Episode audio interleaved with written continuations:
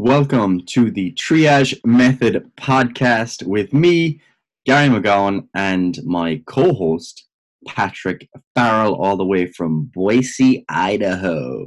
How are you this week, Patty? I am positively fantastic. However, I should note that by the time people are listening to this, oh yes, I won't actually be in Boise. You know, I think I will be if this in Cali, bro. If this comes out two weeks' time, essentially, I will be in San Diego. I'll be in there choking Jocko out in his gym, being like, shh, shh, shh. no tears now. No tears now, Jocko. Should have lost that gut, Jocko.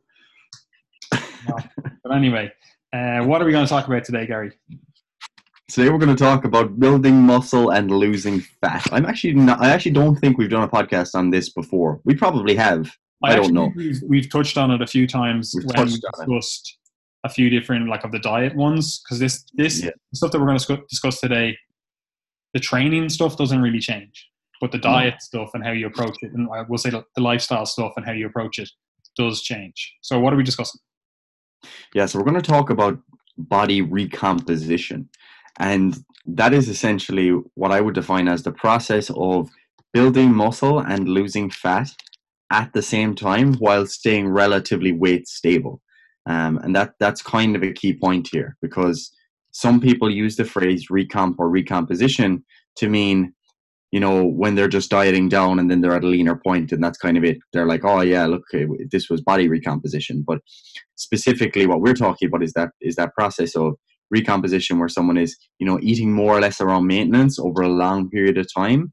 And while they may see some slight changes in, in their weight, they are essentially uh, undertaking both processes at the same time, losing losing fat and gaining muscle. So that's kind of the focus of the discussion, but also with you know add-on points related to you know if you are that person you want to do both what's the best way of going about it? Is this kind of maintenance approach best for you? Who might that be useful for? Um, and how do you how do you go about setting goals? Like like we discussed in the last podcast how do you or two podcasts ago how do you take that information about goal setting and apply it to this context where you you just don't know what to do. You want to gain muscle but you also want to lose fat like all of us. So so that's that's the context.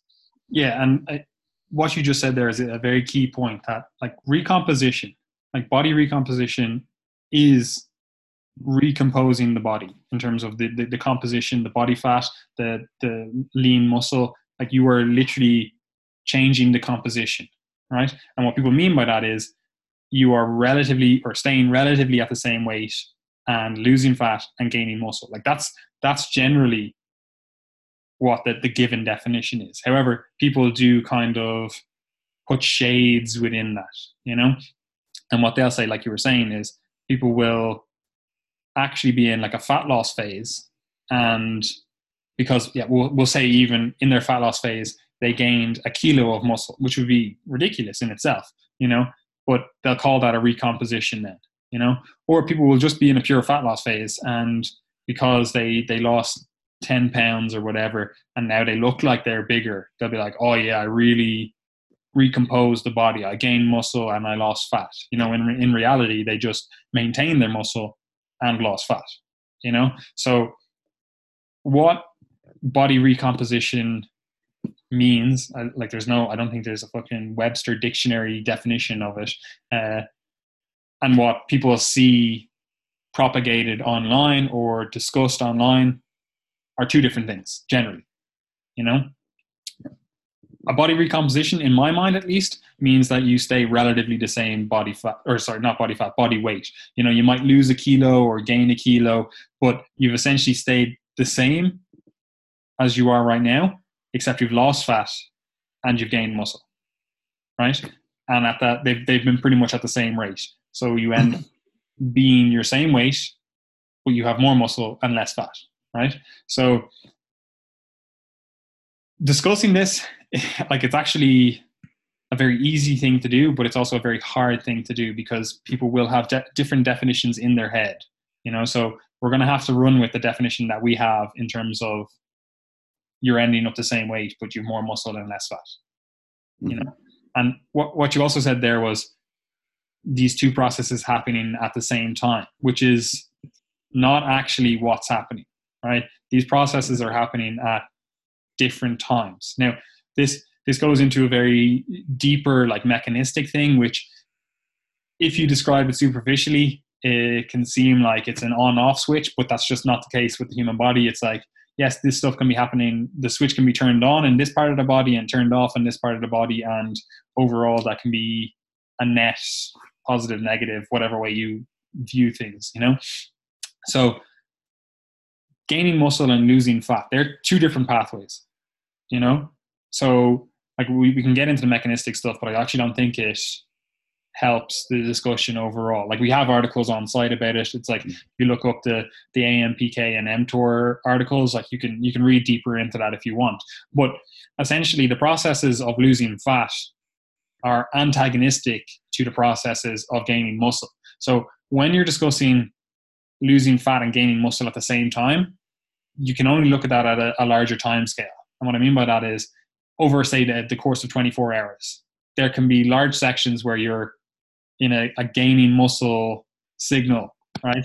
And then there can be large sections when you're in a losing fat signal, you know? And this this this is really hard for people to fully grasp, even though they can kind of go, oh yeah, that no, that makes sense, you know? Like you see people sharing like uh, studies or anecdotes or articles or whatever where it's like, oh well, I I, lo- I lose fat in the morning when I do my, my cardio, and then the rest of the day I can turn on the signal for muscle building, and they'll be like, oh yeah, like this this clearly shows better fat oxidation because there's there's a study that shows that. But it's like if you understand the actual processes behind this, that's that's not what that study is actually showing. You know, so while this this discussion is actually very complex at a, a mechanistic level how that actually practically impacts you, it isn't actually that hard to do, right? And setting out a plan of action to achieve your goal isn't actually that hard to do, right?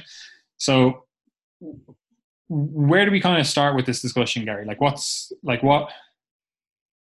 Because obviously, well, we'll, we'll preface this because we got we got a question in the group, uh, which you should all be a part of. If you're not a part of the group, you're missing out on I don't know, 98, 99% of the the content that we produce, you know, the discussions that we have. So like obviously that's that should be your first port of call. Like you should pause this if you're listening to it. I don't care if you're driving, pull over, join the Facebook group.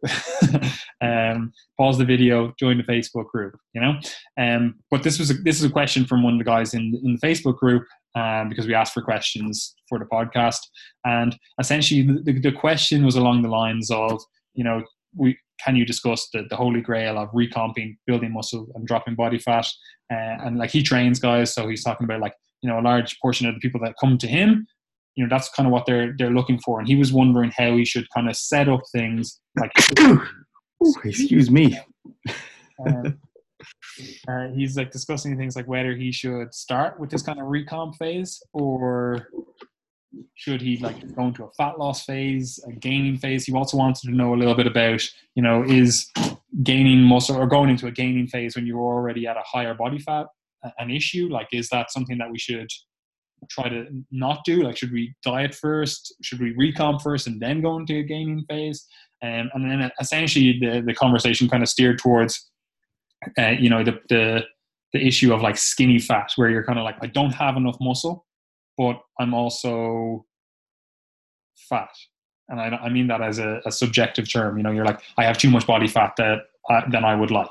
You know, so you know that, that that's obviously different for different people and different populations. But you you just don't have enough muscle, but you also have too much body fat. So you're not even like you're not like that wiry, lean, muscular where it's like, yeah, okay, cool. Like you clearly are look fit and you know you don't have a lot of body fat, but you don't have an awful, lot, an awful lot of muscle. Whereas the other thing is where like you don't have an awful lot of muscle and you have too much body fat, so you kind of just are in that in between stage. So that's the kind of preface for this discussion. Yeah, so I think I think for for those listening, it'd be helpful to lay down some some background context here. So normally when we're talking about building muscle um, or losing fat, there's there's generally going to be a delineation between the two, as in people would approach one thing at a time. So you know, if you if you're coming at this being like, oh, I'm new to this whole fitness thing, this is kind of the background context. So generally, people will approach building muscle by over consuming calories. Okay, so they're they're eating more calories than their body requires in order to maintain their weight. Okay, very simple. You add in more calories, your body is in a more anabolic state overall, so you're more able to build new tissues, build new proteins, um, and in this case, build muscle. Also, build fat, um, but but other things too. You know, build capillaries, build mitochondria, etc. You know, you've got energy that can, that can, be allocated to lots of different tissues in the body. So it's not just about muscle either. Um, so that's what happens when you when you overconsume calories. You've got more energy that you can allocate to um, those additional resources that you're going to be building, essentially. So so that that's why people would generally approach um, muscle building in that way. Then on the other side of the coin, just on that point, it's like, and then if you just put in that signal of resistance training, it's like, okay, so I have this excess of calories, like I can use this to just gain body fat or whatever else. But oh, we've got this extra stimulus that I have to adapt to. We're going to put some of those resources towards that. So like this is this just as an aside, like when people talk about the discussion, it's like, oh, is diet more important than training? Is training more important than diet? It's like there there can't be a delineation. Like yes, like diet is more important because if you don't supply the energy needed to train, you, you can't train, you know? And if you don't supply the energy needed to adapt to that training, it's like your training is always going to be shocking, you know? Um, but at the same time it's like you can eat in a calorie surplus and you may gain some muscle maybe on your calves because you know they're effectively doing resistance training as you get larger and larger um, didn't work for me but whatever um, but the, you need to provide that signal for your, your body to actually adapt and that comes from training. So it's like these are not a or either or argument. It's like these two things fit together to actually get you the uh, end outcome. But anyway sorry for interrupting. You're fine. Yeah, so essentially what we're saying is that the back the background like energy status you could call it of the diet is really really important for setting setting the scene as to whether or not you're going to to build muscle, um, not build muscle, lose fat or not lose fat. So on the other side of the coin, when people are trying to lose body fat, generally generally what they will do is eat less calories, um, which is just a, a measure of the energy in your diet. Um, eat less calories than they require in order to maintain their weight. So then you begin to lose bodily tissue of some form. Ideally, you want that to be body fat as opposed to as opposed to muscle. Um, but there, there's always going to be some component um, of, of lean mass loss that mightn't even be the result of muscle. So there's other things that, that can account for that too. So that's that's like the the the background energy status stuff. But as Patty alluded to there, there's also like additional inputs that contribute to anabolic or catabolic signaling. So, like anabolic, you can think of as like building up, catabolic, you can think of as breaking down. So, resistance training um, and protein feeding are two very potent um, stimuli for building muscle. So, so when, when you're thinking about like eating in a calorie deficit and, and losing body fat, it's not as simple as just the calories or the energy status because if you don't have those inputs of sufficient protein or sufficient resistance training which is really really important then you'd expect more of that that weight loss to come from lean mass than from than from fat mass. So it's not just calories; it is about other things as well. And then you you can take that again a step further and consider other things like the the amount of, of stress in your life. If you're under a lot of stress at any given point, you're more you're you're less likely to be building new muscle. So what you might what you might find is that you build a little bit less muscle and gain more fat for a given calorie surplus, or you lose a little bit more muscle and a little bit less fat at a given um, calorie deficit. The same thing can be said for sleep deprivation, um, alcohol consumption, some some drug use. Um, some drug use is going to lead to the opposite effect of more muscle building. Um, but yeah, so, so there's lots of different things that are going on there. So you've got your background energy status, and then you've got different contributors to the anabolic or catabolic signaling pathways, and that, that's essentially the overall context. So then where where things become interesting from a recomposition perspective is when you are at that kind of maintenance level. So you're you're you're eating enough calories to supply supply your body to just be able to maintain weight. But because you've essentially got your you've got your resistance training and your protein feedings as potent anabolic stimuli you're still going to be building new proteins um, along way along your resistance training journey. And as as you build up those new proteins they're they're then using up more of the energy that, that's coming from that maintenance calorie level. And hence you're gradually slowly losing a little bit of body fat because that background like fat oxidation is taking place all the time. And if more of the energy is being diverted to something like muscle building then that can lead to a recomposition effect um, over time. So, so yeah, that would be the way I think about it. Anyway, do you think that's a fair summary of, of, what's going on here? Yeah, it's a good way to kind of contextualize things. It's basically like, as I said, like that kind of switch between anabolic and yeah. catabolic processes. And again, throughout a, day, throughout a day, eating at a maintenance level, sometimes that switch for anabolic processes can be on, and sometimes that switch for catabolic processes can be on. And obviously, there's a magnitude. They're more like dimmer switches if you really want to think of it uh, in a the, a proper context, it's like, oh, sometimes we've we've turned the anabolic processes up a little bit and turned the catabolic ones down a little bit, you know, and oh, we can see over time, it's like, oh, the anabolic ones are slightly going up. Oh, the, the, the catabolic ones are actually slightly going up as well at different points of the day. So it's like, at, at, at the end of it, how that affects the body is like muscle mass slowly but surely goes up, and then fat mass slowly but surely goes down. You know, so when, when people ask like is building muscle and losing fat at the same time possible? Not directly at the same time but over a time scale yes you know? So this the holy grail recomping 100% possible right? So the question becomes like is it something that you should actually aim for you know, like it, we can we can sit here all day and just fucking circle jerk each other off and talk about yeah. different mechanistic stuff and go like, oh well, yeah, this and what about this and how this in, interplays with it. But at the end of the day, it just comes down to eating at roughly a maintenance calorie level and resistance training, like providing all the inputs that you would if you were trying to build muscle or lose fat, and essentially try to do that while eating at a calorie maintenance level you know? So the, the, the real question is is it something that we should look to actually achieve? Is it something that's going to help us over the the long haul? Is it like is it something that is a good starting point? Because that was essentially the question is like well i have people that are either skinny fat or they have they have muscle, but they have a little bit too much fat, but they still want to gain muscle. Should we focus on recomping first and then go from there, or like when when is it? When is a recomping phase? We'll call it um, appropriate, right?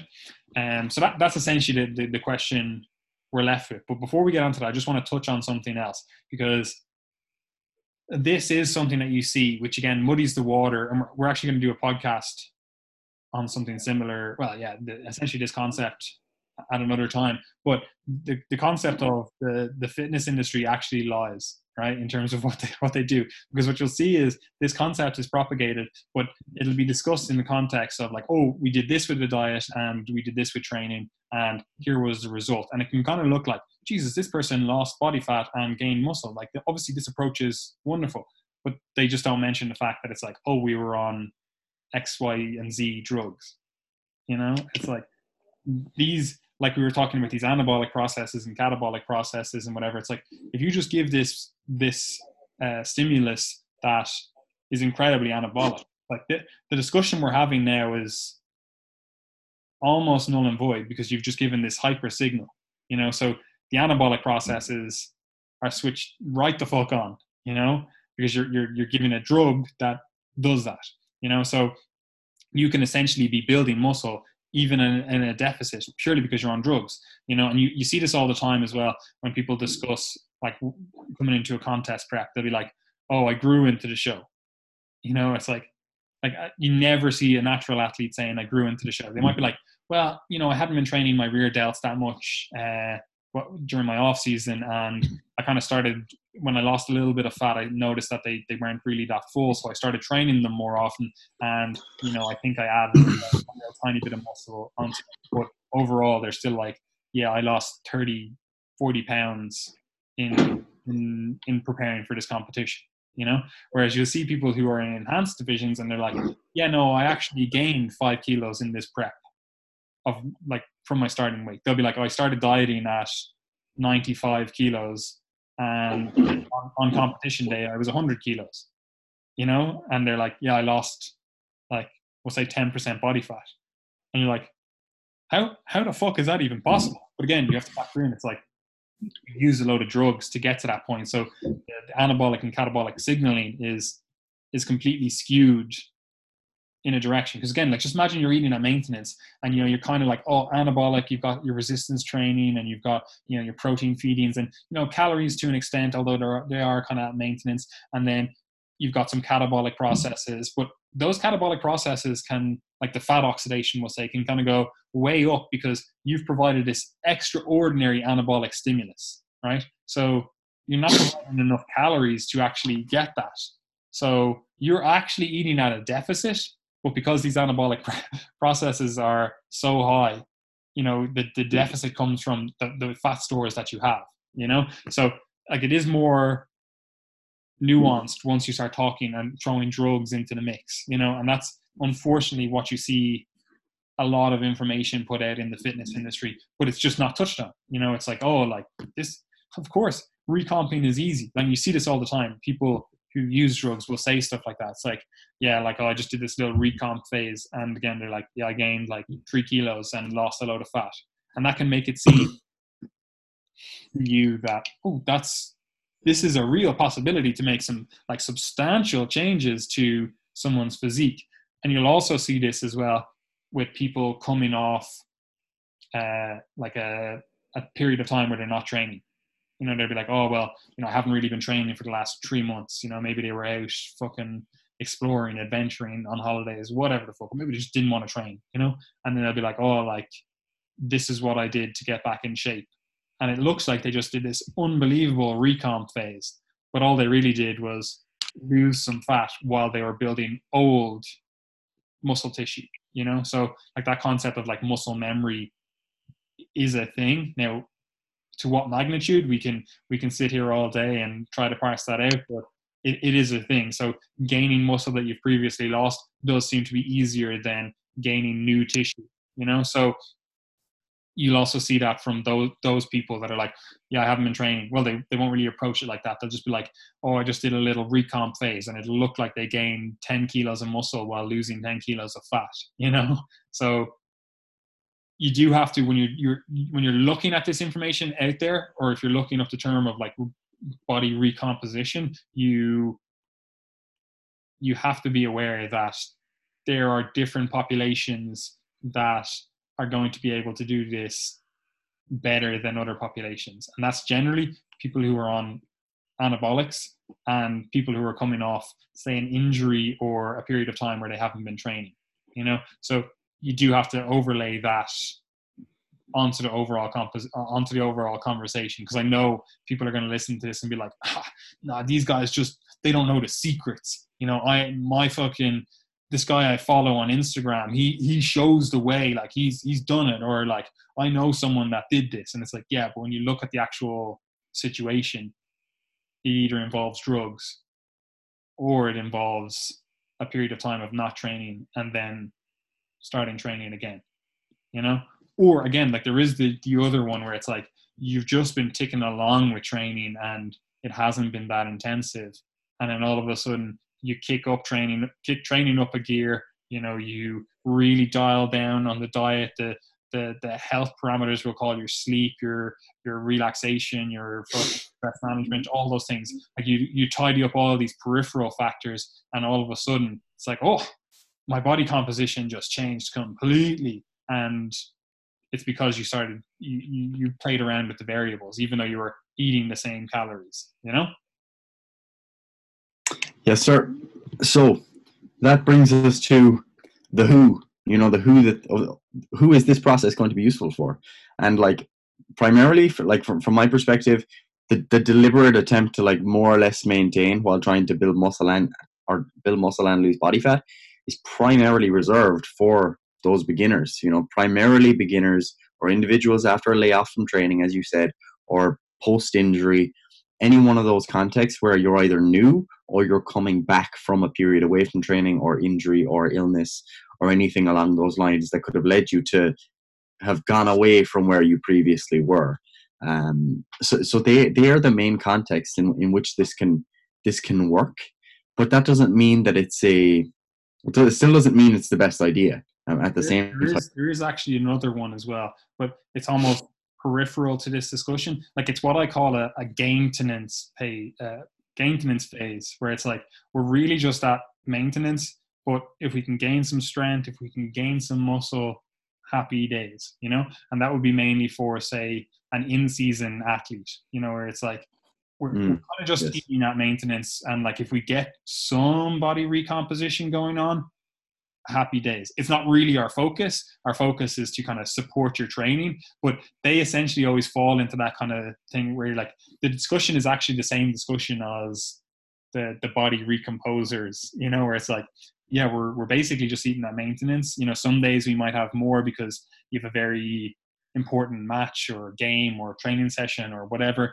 you know so we're trying to make ensure that your fuels for that as 100% adequately as you can but with training and overall nutrition it's like we're, we're kind of looking to maybe get a little bit stronger, but the, the main focus is just to kind of keep you injury free and keep you, you know, ticking along with strength, keep muscle mass there, you know, that kind of way. So they, they're kind of peripheral to, to this overall discussion. I kind of think they always get glanced over as if it's a different thing, but it is essentially, it is the same thing.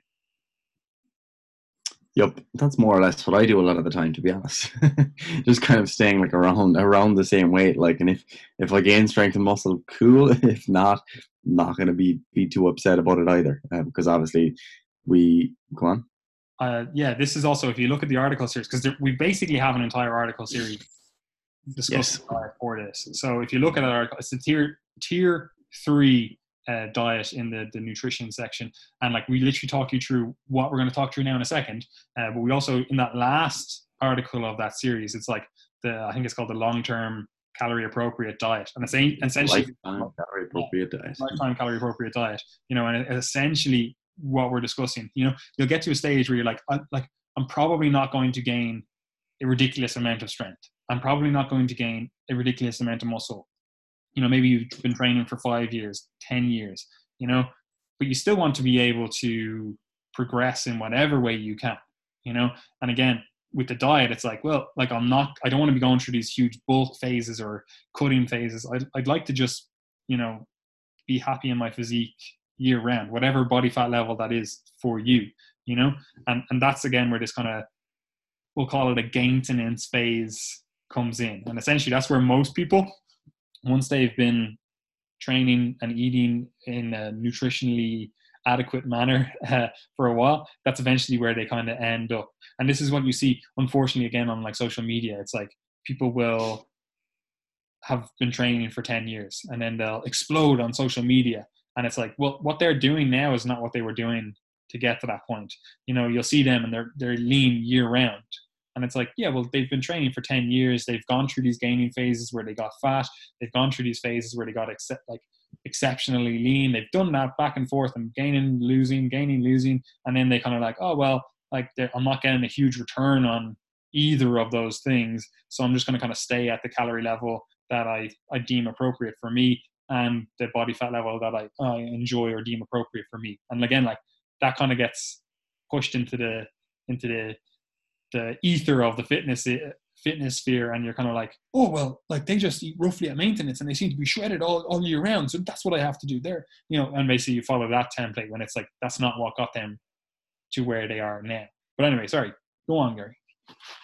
Yeah and and just that you bring up those kind of those points there there is another there's another example worth considering here that can kind of put things into perspective because like i think I think I think that like you know the last the last the last few years, obviously more and more and more and more people are, are coming to know to notice that oh you know calories actually are important, and most of you know the body body composition outcomes that that we we're seeking tend to be related to changing your calories in some way, whether it's fat loss or muscle building, as we've discussed. And that but that can be really reduced into this simple idea that it's all about average calories over time and hence it, it just doesn't really matter when you eat them you know it's just, just not important at all. And you can see how this how this plays out like because i was actually asked this before like when some, someone asked you know if i you know if i just eat if i bulk for 12 months and then i diet for six months like or diet for 12 months as well the same period of time let's say like how's that how's that not the same as me just maintaining over all that period of time you know and not and not ever getting into um, a surplus or a deficit. You know, people ask questions like that. But but a, a really good example to try and that that should make sense to a lot of people is if you think about like a bodybuilder coming out of a show, right, and they're super lean, they're absolutely shredded. What happens some people after their show is they get into this binge restrict cycle. And some of you may have experienced that independent of ever competing in bodybuilding. So you get into this binge restrict, restrict cycle where, let's say, you binge like so hard on a Saturday and Sunday, which might be your rest days. You binge super hard and then you like starve yourself for the week. But over the course of the week, you're still in a net surplus and you begin you begin gaining gaining body fat. But you end up gaining pretty much only like body fat because you've never fueled your sessions midweek. You're always starving midweek. You're all you're like in this massive deficit. You're really like down in energy and training and everything. And then you're in this massive surplus at the weekend. So you're in a net surplus over time, but you're not you're very very unlikely to build as much muscle in that case as you would if you actually overfed across the week evenly where you're fueling each of your sessions. So I think that's one of the points that, that gets lost in these discussions is that nutrition, while while it is important to look at average averages over time, it's still important to remember that there are these pathways like you like you like we've mentioned that are actually facilitating all these changes and the reason we use energy energy status like or an energy quantifier you could say um as our our unit is because like you can only calculate so much you know like we've got that article on site that, that you wrote patty about why we use why we measure calories and not atp because like like things are really complicated under under the hood. So it's very important not to take sound bites like oh it's all calories and just think that it actually is just all average calories over time and it doesn't really matter otherwise um, because things are dynamic. Um, but anyway, yeah. So they're they're the people that that are likely to benefit from something like body recomposition. You know, as we said, those those beginners, people after layoffs from training or injury, and people who are maybe not overly pushed about gaining muscular strength in the short term. They're kind of in it. They're in a, a situation where weight maintenance is ideal for their sport. Maybe it's for a weight class, something along those lines. And you could even make the case that it could be useful for someone like a powerlifter who just wants to stay in that that that specific weight, um, where they're not they're not moving away from their weight class at all. And I've spoken to to one powerlifter who actually did that for like three years, just stayed like at the same weight and you know had had repeat DEXAs and stuff and obviously there's problems with that but when you're getting them constantly and there's consistent changes you can be like okay there's probably something to it. Um, but he lost he lost body fat and gained muscle over time. But it's a really long term thing. So the reason the reason it's it's it's not as simple as saying all right all beginners should go and just do body recomposition is that it's one of the biggest problems is that it's really difficult to measure okay? And trying to measure your your progress is like firstly when you are a beginner a big part of your buy-in is the fact that you are seeing progress. So for example if fat loss is the goal like although it's it's good to try and not get too attached to it people love seeing the difference on the scales. They love seeing the difference in their weekly progress pics. Um, and i know like some of my clients when they check in they're like oh it's such a good week. I'm actually so motivated now to have another good week because that kind of builds on itself. Mm. So if you first get into the gym and you hire like myself or Patty as your trainer and we're doing this recomposition thing and we say to you, yeah, you're definitely going to notice like some fat loss and muscle gain, but it might take a couple of months for us to notice something. And before there's a meaningful difference, it could be six months. You're kind of like, oh, I don't know about that. So you don't get that initial buy in and, and you don't really know if you're moving in the right direction because you don't have the scales um, or the mirror really to tell you whether or not things things are changing. Um, and even in that case, using things like measurements is, is also quite difficult because you can't really tell like what is what is the difference in fat mass and what is the difference in muscle mass since they're to some degree moving in, in different directions despite different volumes blah blah blah but yeah measurement error big big difficult thing there um, especially from the the perspective of reinforcing your adherence so so that's one of the biggest problems that I see. Do you have anything to, to add there to that, Paddy? Yeah, this this is also I suppose you could actually lump this into the, the populations that this might be applicable for, and that would be small females, right? Because while what Gary's saying is right there in terms of, you know, if you're coming to the gym and you're a beginner and you're kind of like, oh, I want to see progress faster because again, it's it's motivating. Like fat loss is the easiest way to go about it. Muscle gain just takes a huge amount of time, right? However, if you're a small female, right, you could definitely, and I will, will say you have body fat that you wish to lose, right? Uh, you could definitely go into a fat loss phase, right? Like a, just an all-out diet phase. Like if we gain muscle, happy days. If we don't, not not too big a deal, right? However, that can often lead to an excessive focus on like excessively low calories you know like to to lose the body fat because you are so like so small. Like say you're just 50 kilo female you know you sit down for most of the day. Like to get you to lose significant levels of body fat you know calories are going to have to go down quite low or activity is going to have to go up quite high you know? So those individuals in that category I sometimes just put them into this body recomposition category where it's like, yeah, like we're not going to get this significant fat loss right out the gate. Like we can, if that's what you want to focus on, we can, but you have to realize that it's going to be relatively hard with calories, like sticking to a low calorie amount, especially if you haven't been dieting before, you've never succeeded in dieting. Like putting you in this body recomposition, while it's less motivating week to week can actually be what's necessary in terms of your long term progress. Where we're still actually dieting, so it's it, like this is what I'm saying. You could almost put it into this like we're not actually trying to body recompose.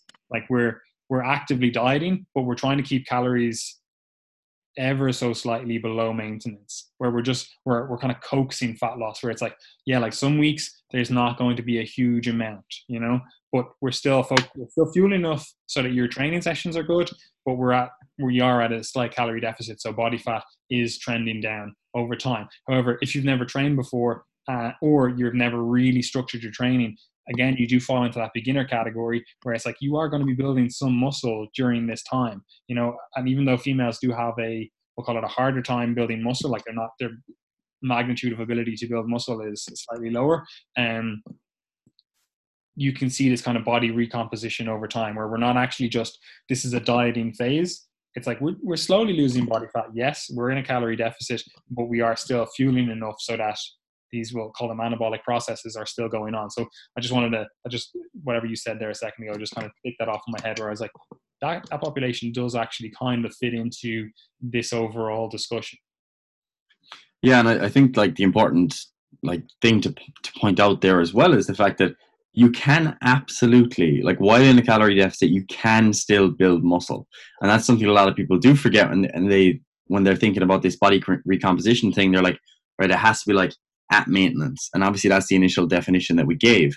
But you can still like that, like that's that's the problem is that people don't realize that if you actually are in a deficit, you can still build muscle. So they think that that's not an option, but that is an option. Like you, can, if you are someone who is like, let's say you have excess body fat and that, that you'd like to lose, or you should probably use for lose for the for the reasons of health, then that is an option. Just just to just to go into a deficit to lose body fat and gain muscle at the same time. As in there there's there's plenty of research that has that has shown that. And sometimes i would say it probably even underestimates the effect because of lean mass losses that aren't muscle being interpreted sometimes as the, them actually being muscle so so yeah you can you can definitely see muscle muscle muscle gain especially again if you if you're that beginner if you're someone who has an excess of body fat, like the more fat you have on your body, generally the more likely you're probably going to be able to get away um, with building a bit of muscle while in, while in the deficit.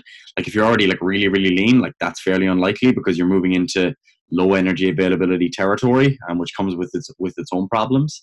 Um, so like if you're eight percent body fat and you're like, yeah, I'm going to diet to like five percent and gain muscle, like not happening, man. um, so yeah, like that that is that is possible to to get into that deficit and to gain muscle. And if you are that person who's really hesitant to get into a deficit because you think, oh, I don't think I could gain any muscle or I don't think I'm going to I'm going to gain strength, then that's definitely worth reminding yourself of, especially if you're in your beginner your beginner years. Um, so yeah, the, the other the other thing about the the body body recomposition is not just measurement, but it's also it's also a bit of a risk in that you're kind of you're kind of end up spinning your wheels and like there's no guarantee that you'll make a good bit of progress in that if you are let's say someone who is more resistant to training we'll say um, you're more resistant to adapt- adaptations to training. You're just starting out training. You don't know what dose is required. Um, you could spend those first few months trying to figure out, you know, all right, what programming do we actually need to start making progress? And you could make very little progress just because of you as an individual. Like you just don't have a, a, a massive response like some people do. And having that energy surplus in your favor would be like a really good idea to push you in the right direction because essentially like like different individuals have different levels of anabolic potential and you can bring that down to the level of, of one's genetics but also lifestyle as well which is so huge. Like everyone thinks that oh it's it's just my genetics but it's also the case that we, we we talk about this all the time like about you know are you are you a really really busy student who's also working like two jobs to to fund your fund your college fees? You know that's a that's a very different context some to someone who might be totally stress free sleeping enough all the time lots of anabolic potential as a result of that. So that all modifies your exercise adaptation. So if you are not if you don't have a lot of things in your favor in terms of moving forward then i would be trying to use as many things as possible. So i'd be using that calorie surplus if possible or that or that calorie deficit depending on the goal to push you to push you in the right direction. Um, so that that's definitely worth keeping in mind, especially if you're let's say three to six months into this kind of maintaining process and you're like, I look the exact same. My training hasn't changed at all. Nothing is moving. Like you need as many as many as many of those anabolic things on your side as possible. Yeah, so I think we should discuss the skinny fat stuff and then just kind of lay out a plan of action yeah for this whole body recomposition thing or if it is actually a good thing to do and um, so with the with the with the concept of like skinny fat where you don't have enough muscle but you have too much body fat for your liking you know it's a pretty straightforward process to actually address however it can kind of seem like these are the populate or this is the population that would benefit the most from this body recomposition thing because it seems like like this is exactly what they need. You know, they don't have an awful lot of muscle. They have too much body fat. So they should be able to build more muscle because they're, they're at already a, we'll say a deficit of muscle and they're at an excess of fat. So it can seem like this population would respond the best to some sort of body recomposition template program. And to an extent, that's right. But also, if someone is coming to you with a low level of muscle mass, like and a, and a high level of body fat, it, it comes down to a kind of a needs analysis. It's like what what do we actually need to do to actually impact change in this individual, both from a an aesthetic point of view, a body composition point of view, but also a health and performance point of view, right? Because this and, and you did touch on it a second ago, like when we discuss all of this stuff, whether you, like you were saying with that individual who's like, if I just gained for a year and then dieted for a year, is that the same as just maintaining for a year, you know, in terms of the outcomes. And like obviously to an extent it, it is because you're still providing those those stimuli, but at the same time it's also not because like th- these things are, are cumulative, right? And we'll, we'll get to that in a second when we discuss kind of body fat levels and like because the guy who asked this question was looking at like you know the body fat percentage to start at a gaining phase a losing phase and all that kind of stuff um but th- this stuff is cumulative so it's not just how you actually set things up, right? You have to take into account that we're not just this this closed system that it's like, oh, how much fuel will I put in my car? Like, because essentially that's you can think of it like that. If you put in an excess amount of fuel in your car, you know, it's like, yeah, what? How does your car run then? You know, and if you then put in just not enough fuel in your car, how does your car run then? Now, obviously, that's not a perfect analogy because there's no deficit in energy, but essentially there is. If you just attach a, an extra tank onto your car, and for 12 months you filled up your car and the tank, right? And then for the next 12 months, it's like you only ever filled up your car. It's like that tank would obviously slowly start going down, the tank that you filled up over the year, right?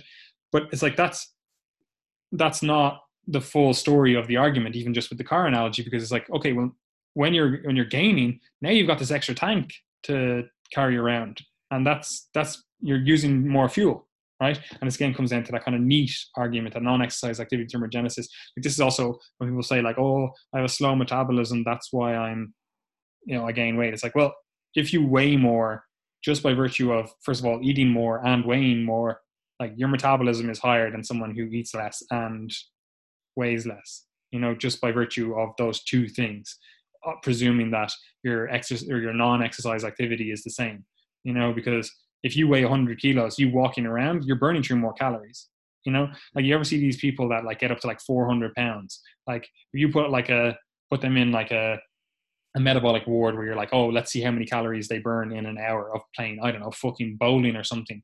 It's like the most intense calorie burn that you could ever hope to get like you gary on a treadmill or whatever like they're burning through like fucking 3000 calories playing an hour game of bowling. But it's because they weigh 400 pounds. They have to constantly like carry that around you know? So your metabolism is actually higher if you are overweight or you are bigger i should just say really. And um, so what was i saying before that oh the, the, the the gas tank you know? So if you're like if you fill up that gas tank and you have that constantly full like you have to think of like all the other things that go on to go around with this. It's not it's not the exact same as like oh well yeah i spent a year filling this gas tank up and driving around with that. It's like that puts more strain on your car your your your joints the joints of the car the suspension all that kind of stuff right? And then again if you spent a year just like slowly ticking into that uh, thing it's like by the end of that it's like yeah okay we we ended up at the same point that we would have done if we just only filled up the car. But the difference in the wear and tear on the body, we'll say, even though like I don't really like using that anal- that, that terminology, um, but the difference in how the car has experienced that year or you driving the car has experienced that year is completely different. And it's the same with humans. It's like you can't just look at the calories and expect like oh we're a closed system you know it's like no you have to look into how does this affect you psychologically? How does this affect you like overall physiologically? And how does this affect you just on that kind of like i know you like to use the terminology and i don't but that kind of bio biopsychosocial whatever you know? Like being in a deficit where you're eating fuck all calories is a completely different experience than if you are in a surplus eating more calories even from a social perspective like eating more calories allows you more ability to socialize. You know you just most socializing events involve food of some sort you know? So it's like even down to that kind of stuff it's like this, this all of this stuff does matter you know? Like you have to take into account. Like so this is again where you like if you go back to that uh, podcast we did on like the the calories in calories out argument versus hormones it's like we touched on a few of these things but it's like you you actually have to think way deeper than just this superficial like calories in calories out argument when you actually want to discuss something that is as nuanced as this body recomposition stuff you know? Yep you're some biopsychosocialist. Um the um it's a terrible the, uh, anyway. it's not it's it's not a model. It's it actually model. it actually is a model. They just had to change that after they said that because it didn't work but anyway, go on. It's not a model and it's never been implemented because it's not a model. Because Friedrich, no, because Mr. Engel never even formalized it uh, as a model. He introduced oh, the so, concept. Oh, so it's just a vague concept. Makes sense. Exactly. Yeah. Yeah, it is. It is vague. I'm just going to make up vague concepts and be like, yeah, of course we should apply these in a medical setting. Exactly. Yeah. Makes sense. But anyway, we can talk about. I I, I hate arguing for for other people um, against your straw men. But anyway, um, what I was going to say is that an interesting thought experiment to consider, just just because we're here and, and you you mentioned it, is um, how weight loss and gain could affect something like your your squats, your squat strength. Because I think this is interesting to consider with reference to like how how how how let's say max maximal voluntary isometric contraction your maximal strength that's uh, that's often measured measured in the sports science lab is like a it's basically an isometric knee extension on a, a, a dynamometer essentially. So you you do that and then you're you're only essentially extending your knee. You never actually have to lift the mass of your leg. Whereas if you do something like a squat you're actually also lifting your your body weight um, to some degree like you can break it down at what's actually happening at each joint like but but you're lifting more mass as you actually get just just on that point that's why i always say my squats are infinitely more impressive than everyone else's because essentially you're never going to be lifting your calves in your squat. So we'll say for most mm-hmm. people that's 80% of their body weight you know everything above the knee. But for me that's 99% of my body weight. So whatever weight i have on the bar it's just always more impressive yeah. So what I was thinking is, like, if you if you basically just um, if you lost forty kilos body weight, and like like this is why it's funny when people are like, oh, I I I only maintain my strength. I wanted to gain so much strength. If you lost like let's say forty kilos body weight, and then you still like main maintained your actual squat, then like think about what's actually happened there. You know, as in like you're you're technically lifting um far wait, what what would you be lifting? You'd be lifting far far less weight overall. So it's it's weird. It's weird to think about that stuff. But anyway, you can think about that another time and think about how heavy this is why this is why um, I'm I'm so strong on the on those lateral raises. You, you, know, my my arms are just so skinny. It's just it's just too easy. Or would that make me? Yeah, that would make me strong. There you go. Anyway, back to the point. The weight the weight is not actually what it seems always. Exactly. Yeah, that's that's is, kind of the point. This is also something that this, this is one of the reasons I like body weight exercises because they, they they keep you honest, right? And it's also something that you'll see people make ludicrous claims on, you know, because like they'll do this with body body weight exercises because it's easy. Like you'll have someone that is 60 kilos and they'll be like, oh, I did a chin up with 20 kilos attached to my body. They'll be like, I did sets of eight with 20 kilos attached to my body, you know? And it's like, yeah, that's cool. But like I weigh 100 kilos just as a baseline. So even me just doing body weight chin ups is a completely different, like I've already overloaded than like 20 kilos more than you just with body weight, you know? So when you compare like, uh, like body weight movements, it's like you have to compare like your your weight plus the weight that you're you're adding to it and then all of a sudden you see people be like oh oh jesus like this is completely different. And this is also why you see then people who are say like fucking 200 kilos they're like strongmen competitors. It's like yeah of course they struggle to do chin-ups. It's like they're literally like imagine i just lashed on 105 kilos or whatever because i weigh 95ish kilos and just did chin-ups with that. Like be ridiculous. So while obviously it's like that that that relative versus absolute strength, it's like I, I personally think that it makes it easier to compare when you discuss uh, body weight movements. You know, however, if you're dipping five plates, I'm like that's impressive whether you weigh 60 kilos or 200 kilos. Yeah, yeah, but yeah, no, that that was just a little add-on point for you guys to consider when you're thinking about things like like strength. There's actually like so much going on under the hood and and above the hood that that people often don't even think about. Like you can go down to like internal moment arms of the tendons, like pennation angle, like how much muscle you already have, how it grows, where it grows. It's it's it's all mad stuff. But anyways, sure, that's that's also, fairly irrelevant. Just just just on that stuff as well. It's like as you change your body composition, some exercises may benefit more than other exercises. Like we were saying before this, like, you know, well, I was saying before, it's probably easier to get relatively more strong on the bench press by gaining weight than it is to lose weight. You know? Mm-hmm. And what I mean by that is like, if you just got up to, like, it's more likely that you would bench 200 kilos if you weighed more, which is fairly, fairly, well, or rather, I should not say 200 kilos. It should be it's probably easier to get a double body weight bench if you weighed more than if you weighed less, right? Even though that would make that would seem counterintuitive. But you have to remember it's like, well, the bench press is a certain range of motion. So if you lose a load of fat, like even if it's just fat and you're like, oh, fat is non-contractile tissue, like if you lose a load of fat off your chest and off your back, it's like that range of motion is now increased. So you're actually doing more work. So like I was saying, it's like you have to factor that in when you're losing weight. It's like, oh, well, I only maintained my my bench press strength, and it's like, well, maybe you actually got stronger because you know you're working through a slightly bigger range now because you know you've lost an inch off your chest. You know, so it's like, uh, like that's it's it's a little bit of a harder conversation. But the same goes the opposite way. It's like, well, if you gained five inches onto your chest purely from fat, it's like, well, you now have to bench five less inches. So did you actually get stronger or did you just but, but you've got those big fat arms to carry as well. Got to lift those fat so arms. Like it's, it's just it's it's incredibly nuanced and yeah. it's like it's hard to compare different individuals and this is why eventually it all just comes down to like are you as an individual getting stronger over time and how does your strength compare at different body weights to where you were in the past you know so yeah like as an anecdote like i always find my squat gets stronger as i diet.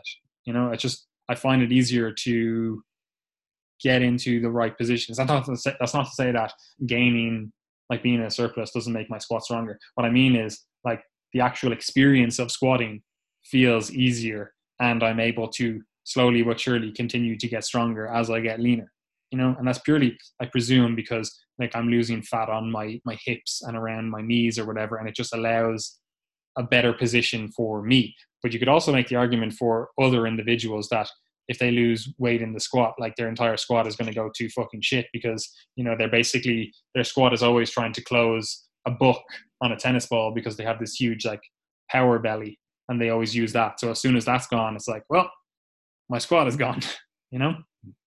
But anyway, yeah, man, my my squat feels horrible when I die because my legs always get really lean, like really fast. So it's like there's just nothing there anymore. You just suddenly have this extra like six inches of range of motion where your your fat hamstrings used to touch your fat calves, but not anymore.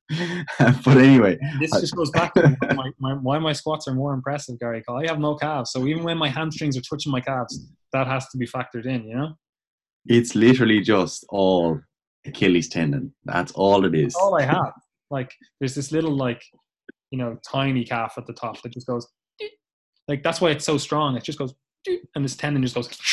it's the way it works. Well, I mean, um, but yeah, we're I let's let's get back get back on track. I'm not even sure where we were. We started oh. talking about yeah, we started talking about how there's a difference in the the time the time course relative to your calories. Like if you if you're thinking of those two things, like your calorie change over time, where calories are distributed does matter on a you know you can think of it on a daily basis, but what we were talking about is like on a monthly and yearly basis. It's not it's not just all the same. Um, so yeah, you can't just treat humans as like really simple systems. And like while it's really nice to say, oh, it's all just calories, like you said, you know, social factors come into it. You know, you can think of psychological factors rel- related to to training, which are a huge one. Like I know loads of people who at maintenance, like they're still hungry. Like they're still hungry a good portion of the time. And when you're hungry, like that's going to change your affect towards training. You know, you're going to have a different perspective on training if you're hungry because that's a low level stressor that's on your mind to some degree. Um, not necessarily harmful, but some people are affected by it more than others. And if that's on your mind in training, like all you want to do is go and eat, you know. So so it is a it's a different ball game. It's not just a simple as saying yeah calories full and, and the hard thing to really discuss is is it's going to be different for everyone and the only way you can experience this is to actually experience this. You know for example like i'll use myself. Like i find eating at maintenance like i'm i don't feel like i'm completely fueled. Like when i'm eating a surplus i feel a certain way when i'm like oh yeah like i have more fuel. I can feel like i have more energy go to the gym feel great blast it whatever. But then if i eat at maintenance i don't quite feel that. I kind of feel hungry all the time as well. Whereas if we did a calorie deficit, like I don't feel hungry. Like I, obviously those processes tick up and I'm like in this like zone. Like I feel very focused. I feel whatever. But if I eat at maintenance, for me, I'm like, I'm, I'm, I don't feel like I have this extra energy, but I also feel kind of hungry. Like I feel hungrier at maintenance than I do in a deficit. You know, so the only way you can ever experience that or know that about yourself is to actually go out and experience it. So do you have anything else to add? Because I'm just going to go straight into things. No, I think that's a good, good little add-on point, and I would agree. Go on. So, go on, lad. When we're actually thinking about how do we approach this, because ultimately this is the question. Like we've just fucking faffed around for whatever, however long this is, and ultimately what we actually want to discuss is what should your plan of action be? So I'm going to give a few examples, and we'll kind of start talking through them because then you can see like, okay, so that's roughly where I fall in, and that's roughly what I should do. You know, so First of all, we have articles on the site. They're in tier three. They should form your foundation. Read them. You're going to get way more in depth than we're going to discuss here. So, I might go off on a few tangents here that you might not get in the articles, but if you just want the plan of action, it's all there, right? So, for most people coming to us that have the goal of improving their physique over time, right? You are more likely or most likely going to start with some sort of fat, fat loss phase right? And again, obviously, it depends on the individual. Like, they come to us and they're six percent body fat, I'm not going to be like, oh, we have to lose fat first, you know. But the vast majority of people will say they're in a relatively okay body fat percentage, and they want to gain muscle over time, gain strength, gain whatever, right? I like to use the range of for guys that kind of will say 8 to 15% body fat, right? That's the range I want to see people stay in for the most of their life, right? So if someone comes to me, they're roughly 25% body fat. And again, like we're not like going over there with the calipers or getting them to get DEXA scans, like just a visual inspection, be like, this is where we're at with body fat, right? The first thing I'm going to do is bring them into some sort of deficit. And again, we can set up training so that we're maybe achieving some sort of that body recomposition where you know we're building a little bit of muscle but like i was saying before you know we want to get that buy-in first of all where it's like okay we can actually see that we're moving towards somewhere and we can actually see how your body actually looks without the body fat and obviously this is going to improve health overall right? So you have two approaches with this and it doesn't mean that one is inherently better than the other and you can you can obviously be staggered with these as well. So i'm going to come to it from those two perspectives. You can have the guy who comes to you with 25% body fat. So you can bump it into a deficit first of all right? And over time purely by cleaning up the diet purely by you know starting training they might be building some muscle and they might be losing some body fat once they get down to that kind of we'll say 15% body fat range like around there, you know? You can make an argument that we'll do some sort of maintenance, some sort of diet break. They've already lost 10% body fat. They're at the higher end of that, we'll call it the health range. Again, like these these numbers are supported, but it's also obviously very individualized for for you. You know, you might find like, oh, I feel be- best, look my best, whatever, at 18%. And again, like I'm not I'm not getting you to do a DEXA scan or calipers or fucking buy whatever bod pod or anything. It's just visual inspection, rough and ready rule, you know. Um, but you get them down to that kind of fifteen percent. You could maybe go into some sort of maintenance phase where it's like, yeah, we're not really trying to gain any excess muscle, but we're you know we're making sure everything is optimized. We can then make a decision whether what we want to do going forward. Generally, however, I would like people to start in a gaining phase at the lower end of that body fat range. Now, that doesn't mean 8%, doesn't mean 6%. It means somewhere around that kind of 8 to 10%, again, individualized. Like you might have the individual who came to you 25% body fat. That's just, you know, it's too much for them to initially get down to 6% after, you know, we'll say they did 12 weeks of dieting, they got down to 15%. They stayed at maintenance for roughly two weeks because you were like, let's just stay here, make sure everything's good, you know, um, make a decision then where we want to go with this. I would generally say let's continue with the fat loss, but they they may not want that, you know. Um, so getting down from 15 to 8 percent for someone who has been maybe their whole life at 25 percent, you know, that's a bit that's a big jump, you know. But getting them down to towards the lower end of the range is probably a good idea if you ultimately want to go on to build muscle, right? So that's what I would do. I would go, let's try to get you down to the lowest we can get you body fat wise without making this excessively hard in terms of actually adhering to the diet, excessively hard in terms of actually adhering to the overall plan or impacting your life in this hugely significant way in terms of like, oh, I can only eat chicken and broccoli and I have to do that because I can never talk to my friends even because they always want to go out. You know, like that's not what we want. You know, we want to think of like, yes, we do want to get results, but we do want to keep sustainability in, in our mind, right? So that's where you'd start if you had someone who was very overweight. Again, they may have low muscle mass as well. They might be in that skinny fat category where they have very low muscle mass and just a 25% body fat or more, you know? So again, you would hope that some muscle was being built in that time uh, as you lost body fat. We'll say it occurred over 26 weeks. So, you know, to go to half a year, you would presume that some muscle was being built, especially if they're coming to you as a beginner. However, the whole time your main focus is let's get down to the lower end of the body fat range, right? And then from there, I would start bringing it into a again, like if I got down to, we'll say we're happy with 10%, I would just go, right, now the goal is to maintain that for two, three weeks and then slowly but surely go into some sort of gaining phase, right? And again, this doesn't have to be excessive. You know, maybe we're talking 200, 300 extra calories per day, and slowly but surely adjusting that over time so that we are gaining at an appropriate rate for that individual. And again, the, the bog standard recommendation we'll say is one kilo per month for men. Um, but you can make that go, okay, so this individual doesn't seem to have a great response to training overall. We're going to actually just lower that and we're going to say they're only gaining 0.6 or 0.5 kilos per month, which obviously then brings in some sort of measurement error. But again, it's just an average that we're looking for overall, right? So that's what you do with that individual, or rather, that's what we would do with that theoretical individual. You could also have the individual that comes to you at 15% body fat, so they're within this range, but again, they're that kind of skinny fat.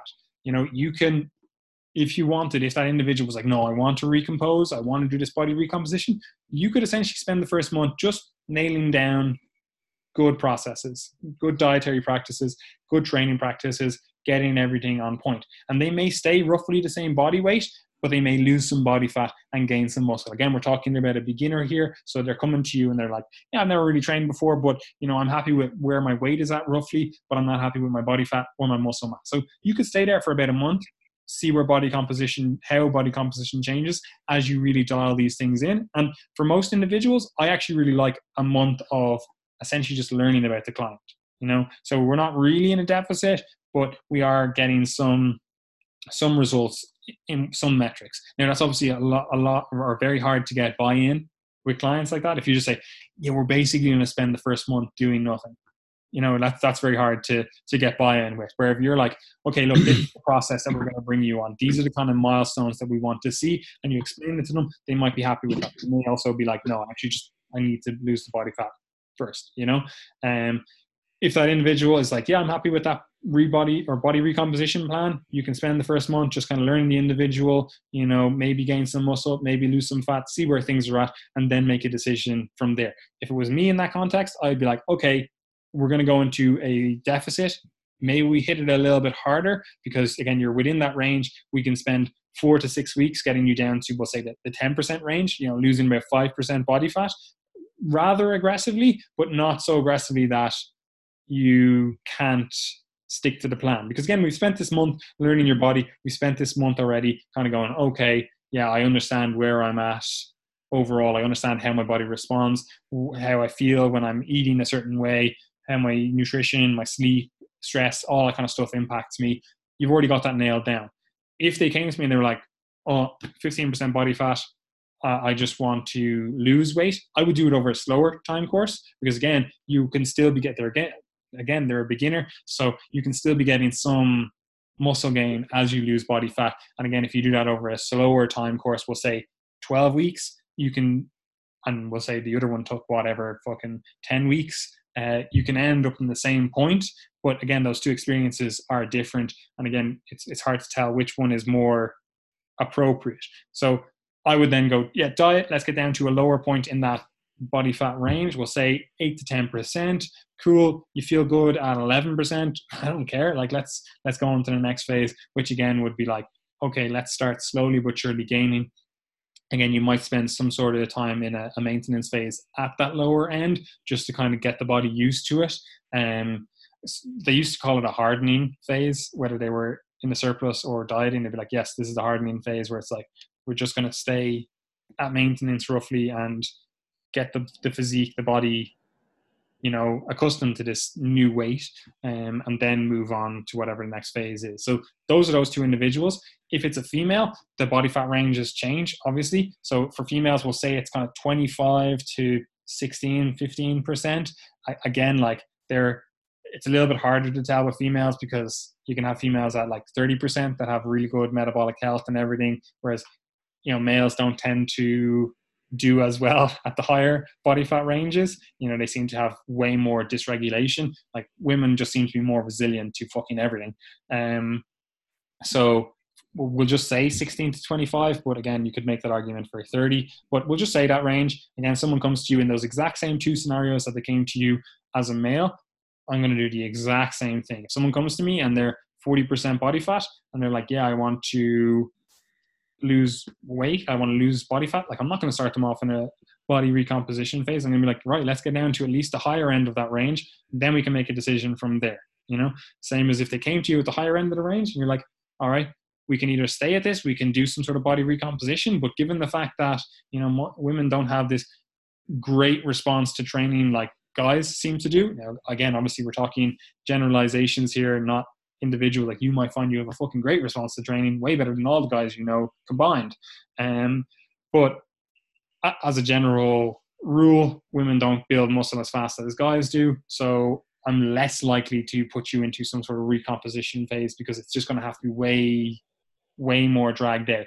I'd probably still go into that diet phase and be like, right, let's get you down to a, a body fat level that you find acceptable within that fucking whatever 16 to 25 range. And then from there, once I get to that acceptable body fat for you, you know, we're going to stay there for two weeks, four weeks, and then we're going to make a decision. Maybe it is a slight gaining phase where it's like, yeah, we've got 100, 200 calories extra per, per week or, or per day even, uh, and we're going to go from there. So that would be my perspective. So essentially, it boils down to I'm never really recommending a body recomposition phase unless it's like, okay, we're we're to start off for four weeks and basically just learn what you're like as a person, how you respond to train. Like I wouldn't even put it down as a body recomposition phase. I would just be like, this is just a fact finding mission here. You know, it's like I just want to know how you respond to training, how you respond to diet. We're to eat at a calorie maintenance level so that you know you don't find that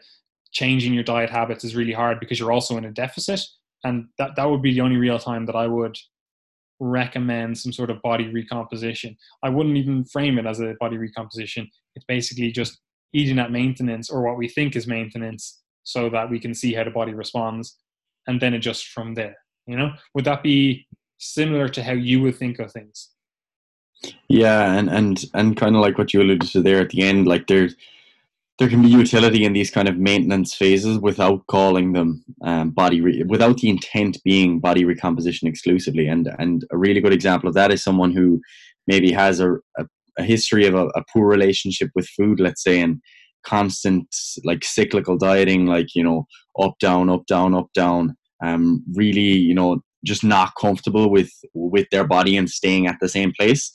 For that person i think practicing staying at maintenance is just super important um, because like having having a period of time where you're you're just maintaining and you're saying like I'm not actually trying to see regular increases on the scale or decreases on the scale and just maintaining it can really lead to like a solidification of your habits um in, in one sense because what can happen is like you end up really like pushing yourself to one extreme like especially with guys bulking they kind of end up in this mindset where need to be full all the time, need to be eating all the time, and every meal is is looked at with the perspective of muscle building, as opposed to it being like you know food in this social setting, having a meal, enjoying it. You know, because it, there's elements of that that are important. Obviously, like if you're if you're Michael Phelps listening to this, food is fuel. Full stop. You know, like that's pretty much what it's about. Um, but for most of us, it's about it's about context. Like you look at that, it's like they, people make out these huge arguments with these athletes and they're like whatever but it's like yeah. you have to look at that on the actual longer time scale it's like yes that's that's their approach in the 24 weeks whatever before the olympics yeah. like yes that is their approach to some extent throughout the whole training cycle because obviously they have to think of like every four years or whatever you know maybe there's nationals or other events world events in between that they have to factor in but for the vast majority of that time, athletes are not being this hyper strict, hyper like, oh, food is fuel. They're like, yeah, actually, you know, like two, three meals a week, like I have with my family or uh, with my friends, and I enjoy it. And like, yeah, it is fueling me overall, but I'm not in that this is fucking everything mindset, you know? So that, that's what kind of people think as well when they discuss that kind of stuff where it's like oh they're always in this. It's like no they have periods of time where their focus is very much on that and periods of time where it's like yeah we're a little bit more lax.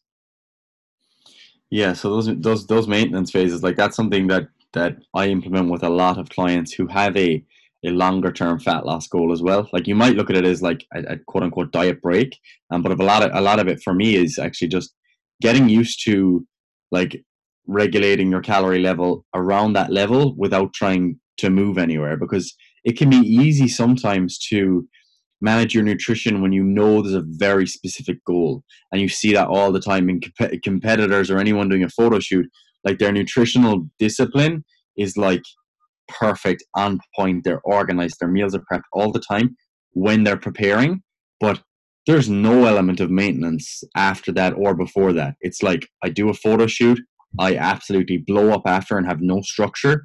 And then in six or nine months again, you do a photo shoot again. So there's never that that that that point in time where you're really developing it as a lifestyle. Um, so yeah, like I have, I have one one girl who I coach, and she's she's a high level GA athlete, and she's she's essentially attained this you know goal, this holy grail of body recomposition, you could say, over the last over the last year or more, and but that what that has looked like has been periods, extended periods of us being in a deficit and losing some body fat, then maintaining for a while, going back into a little bit of a deficit, and now we've maintaining maintaining again for a couple of months. And when you look at her physique in terms like being at the same weight as she was like this time last year, like it's it's pretty incredible. Like she's actually built a, a fairly significant amount of muscle. And again, she's an athlete at a high level, so she's got a, one of those higher training responses in general. So you might expect that. Also, all the habits that go with that, being you know discipline with nutrition and training, etc. It's a lifestyle. Um, but yeah, even with her, like getting used to that, that getting used to being at maintenance and adopting that perspective of you know food as being a social tool to some degree, food as being a as being few to some degree as well is important. Um, I think if you can shift your mindset towards food being something that is important to fuel your training, I think that can be a big win versus it being almost almost like a punishment that you're trying to avoid, you know, to get to your end goal. Um, so yeah, that, that's the other context that I really think these maintenance phases um, can be useful for, whether or not it's framed as a body recomposition phase. So it doesn't always have to be tied to that. And just just on that point as well, like something that I know you do, and I'll also do with my clients, is when you're trying to get them from, say, they've been tracking for a while, you know, they've been like really on point with their diet, because like generally that's how we'll start most, like most people off. We'll be like, right, we actually need to track the diet to some extent, because you know, if you're not if you're not testing in some degree or tracking in some degree, like it's it's pretty hard to see where you're at or get a plan of action going you know? And again that's not with everyone but like i always recommend the vast majority of people just okay let's just start you with tracking you know? Like let's just get like MyFitnessPal and stuff see what you're eating. Okay now we can start noticing trends. We can start seeing patterns. You know maybe then the approach becomes here's some sort of we'll call it a meal plan but it's more of a, like a meal structure. And for some people it's going to be like oh here's just macros. Here's maybe how we sort them out throughout the day but you know it could just be like here's a daily slash weekly macro calorie goal, you know? So obviously there's different approaches to come from this. But if you've been tracking and you're kind of like, you know, I wouldn't mind getting onto a phase where I'm not really tracking and like you like you do, Gary, where you're like, I'm not actively tracking my nutrition, but you've already built all these really good habits, these these this nutritional understanding, this nutritional knowledge where you're like, I can actually go ahead and not track, but still stay on track, you know? And I find like maintenance phases are really good for this. And obviously, like we're not going out with the expressed, oh, we're going to body recompose, we're going to build muscle and lose fat. It's like no, we're just going to eat roughly maintenance, so the body kind of, you know, maybe we do lose some fat, maybe we do gain some muscle, but like the goal is really just to eat at maintenance and continue to fuel performance, to continue to fuel health and all that kind of stuff. And then you can track them, or like you can get them to track while they're doing that and then be like okay so what we're going to try to do is now we're just going to keep an eye to calories and we're going to keep an eye to protein and you can kind of play around a little bit with fats and carbs like what you feel on a daily basis and then you can kind of go okay now we're going to do some we'll call it retrospective tracking. That's, that's the next step i kind of bring them into uh, where it's like okay i want you to eat freely for the day and then track what you ate at night you know in terms of like go back and go, what did I have for breakfast? What did I have for lunch? What did I have for dinner? Okay, so what I thought I was eating and what I was eating, they are on point with the calories I was supposed to be at, you know? Or maybe you're like, oh, actually, no, I, I realize I'm actually eating a slight surplus now, you know, when I do that kind of stuff, you know? And then from there, they get a better understanding of, okay, so that rough amount of food is equal to this rough amount of calories. You know, it's a, a nice little transition. Know, obviously, there is some sort of measurement error there because you have to recall like what did, what did I actually have for breakfast? Did I can't really remember if I had two biscuits at that tea break or I had one. You know, so it, there are inherent issues with it, but eventually we want to get you to a stage where it's like you're you're not tracking and you're still able to stay on track. So we need to overcome those hurdles somehow anyway. You know, so this is one approach to do it, and then from there you're kind of like, okay, so I want you to eat freely, but eat at maintenance you know? And once you're able to do that then it's like okay now we can start playing around with the diet overall where you don't have to track but you can still stay on track with whatever it is. Like i have a few clients especially like GA clients where it's like yeah well, like we don't need to be excessively focused on the diet. It's like you already have a huge output. You already have good nutritional practices in place because you know we've put them in place over time. And it's like you can eat freely because you know now how to eat freely and stay on track with what we're trying to achieve you know? And then obviously if we're like okay no we need to really dial down on certain things like yes we want to like lose body fat or we want to really go for performance increases or whatever we might track then again just to make sure that we're really on point. But that's that's where i see these maintenance phases also being very useful. And again you can frame that as like oh we're going like I call them gaintenance, where it's like, yeah, we're we're trying to gain strength or we're trying to gain muscle because that's that's always the goal overall, but we're not actually putting too much of a focus on that. We're, if we maintain, happy days. Like you know, if we gain, even happier days. But that's what we're trying to to do overall. Sweet. I'm just reading the the questions here from from Ben, although we we didn't disclose his identity until now, so now it's out there. Now it's out there, Mr. Hen Baron. So, um, yeah, I think we, I think I think we covered most of the things that we wanted to touch on. The only other thing that well we kind of mentioned already, but the end was like, is is beginning bulking at a high body fat percentage? Does it lead to negative outcomes? And like as you said, with reference to the body fat body fat ranges, like generally it's not advisable just because there are adverse outcomes to you know increasing your body fat over time particularly in males as you said if it is that kind of central adiposity. So if you have more body fat around your midsection and around your organs that tends to lead to more of those adverse um, metabolic ill health effects that that you might be concerned with um, when you're talking about a high body fat high body fat.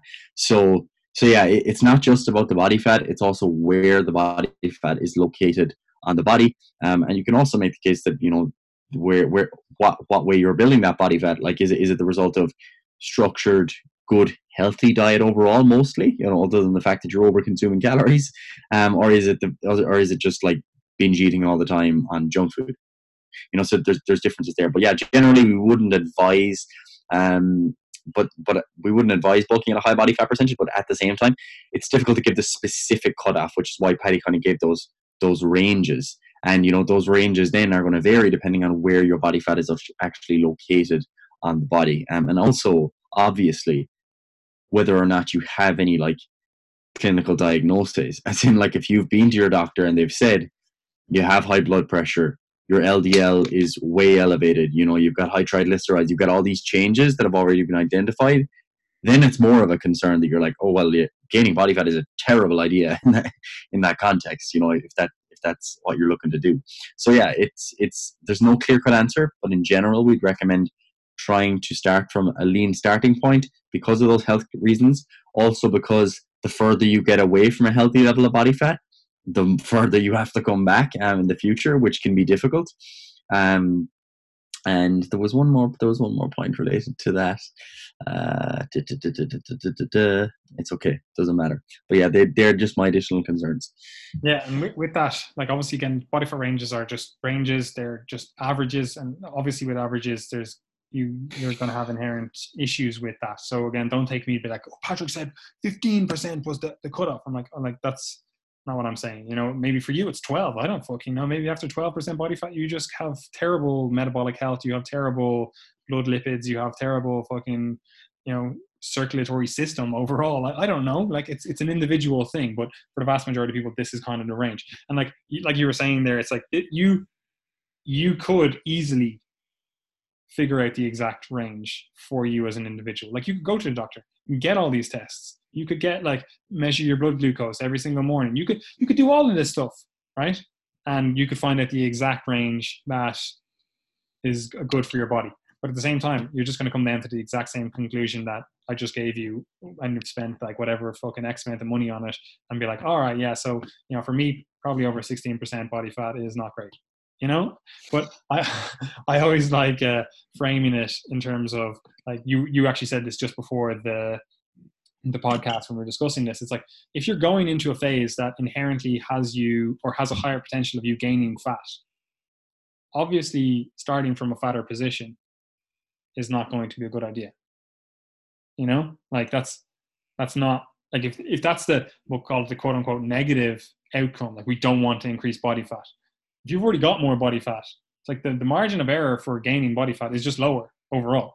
You know, you have less of a buffer. You know, whereas if you start at eight percent and we'll say twenty percent is just for you just terrible metabolic health. You know, like you have twelve whole percent to run with. You know how much muscle gain you could get while slowly accumulating 12% body fat? A fuck ton. You know how much muscle gain you can get while you try not to gain 2% body fat because you started at 18%? Uh, not as much, you know? So while we can get into, again, like the, the, the nuanced hormonal signaling, you know, the nuanced like insulin sensitivity and all that kind of stuff, just on a very intuitive level, if you're like, I have a tank that can fit 20% body fat into it and I start noticing ill health and I start filling the tank slowly at 8% versus I start filling the tank slowly at 18%, you can already see which one of those is going to reach a negative position quicker, you know? So just on on that point, it's like, yeah, okay, so gaining or going into a gaining phase while at a higher body fat is probably not the the best idea overall. You know, again, that's not to say that for you it can't be done. Like you could again go out, get all the fucking tests in the world, go out and get everything done and be like, you know, actually I don't notice any negative health consequences until I'm at 40% body fat. You know? like we could make an argument that yeah like you could start at a higher body fat percentage. But again that doesn't mean that that's then optimized for actually gaining muscle you know?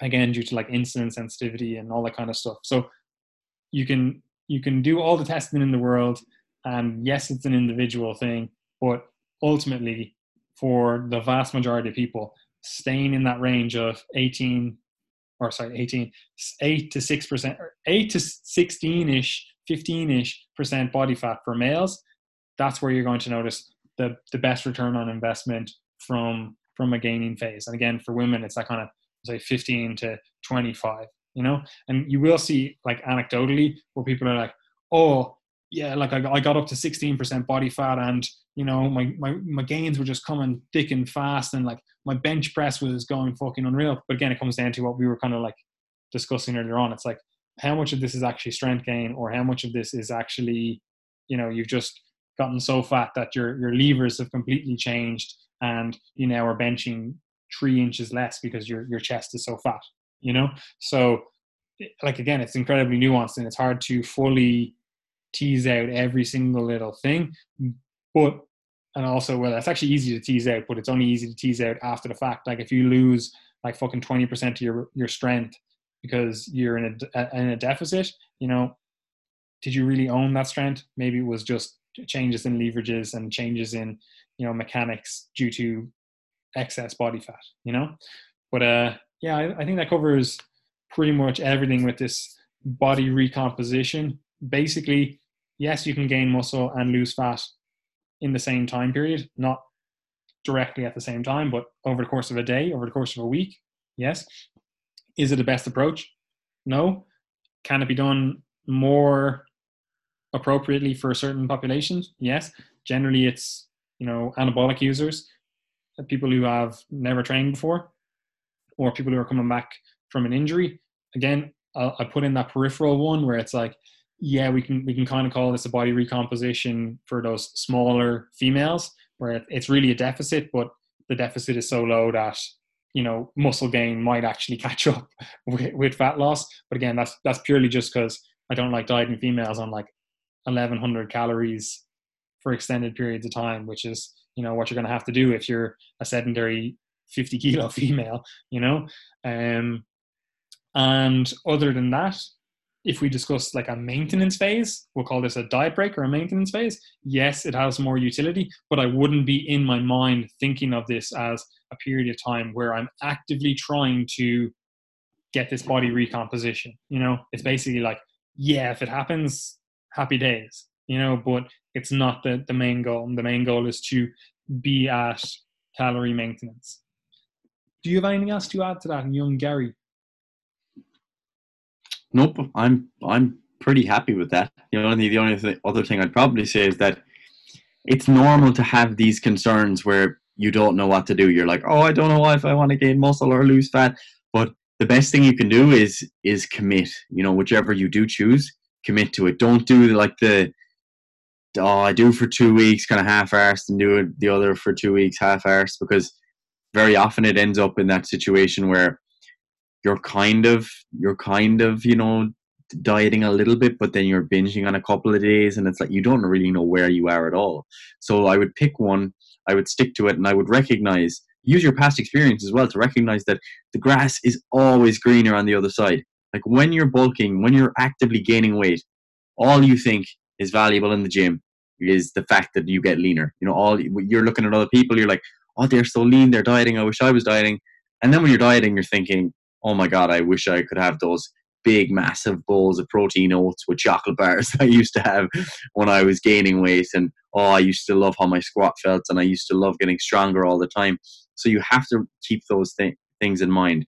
And if if you really struggle with that, like I would even just write it down. Like when next time you're ga- you're gaining weight actively, write down your thoughts about what you actually want, why you want to start dieting, and then when you start dieting, write down why you want to start gaining, and you'll begin to see that your your thoughts are essentially playing tricks on you. Um, if you want to separate them from you, but yeah, you, to put it simply, your mind can play tricks on you, and it's always going to tell you that the opposite um, seems more favorable. But but yeah, commit to one, get the results from it, and and and don't end up just kind of stuck in the mud. 100%. We also have an article on this very topic as well. Yep. You know, discuss like uh, you know, that no man's land where it's like, yeah, like uh, if you're a guy, you know, you're you came from this bigger position. You're like, yeah, I fill out my tops. I look fucking jacked in clothes, and people are like, yeah, he's a big guy. You know, weights just move for you in the gym. And then you go into a diet, and you're like, I'm kind of still fat, but I'm not really as full as I used to. I don't fill out the tops anymore. I'm not throwing weights around in the gym, and but I'm still I'm not exactly shredded. So I just kind of feel like a smaller version of myself, you know. And again, you have to push through that, but most people just don't. They go, "Oh, I'm not as full anymore, so fuck this, and going back to gaining," you know, uh, which is perfectly fine. Again, if that's if that's the experience you want to have in your life is that. But again, you have to acknowledge that there are trade-offs to that. You know. Anyway, I have nothing else to add except that it is in fact too easy. Do you have anything else to add? Too easy. It's just too easy. It is.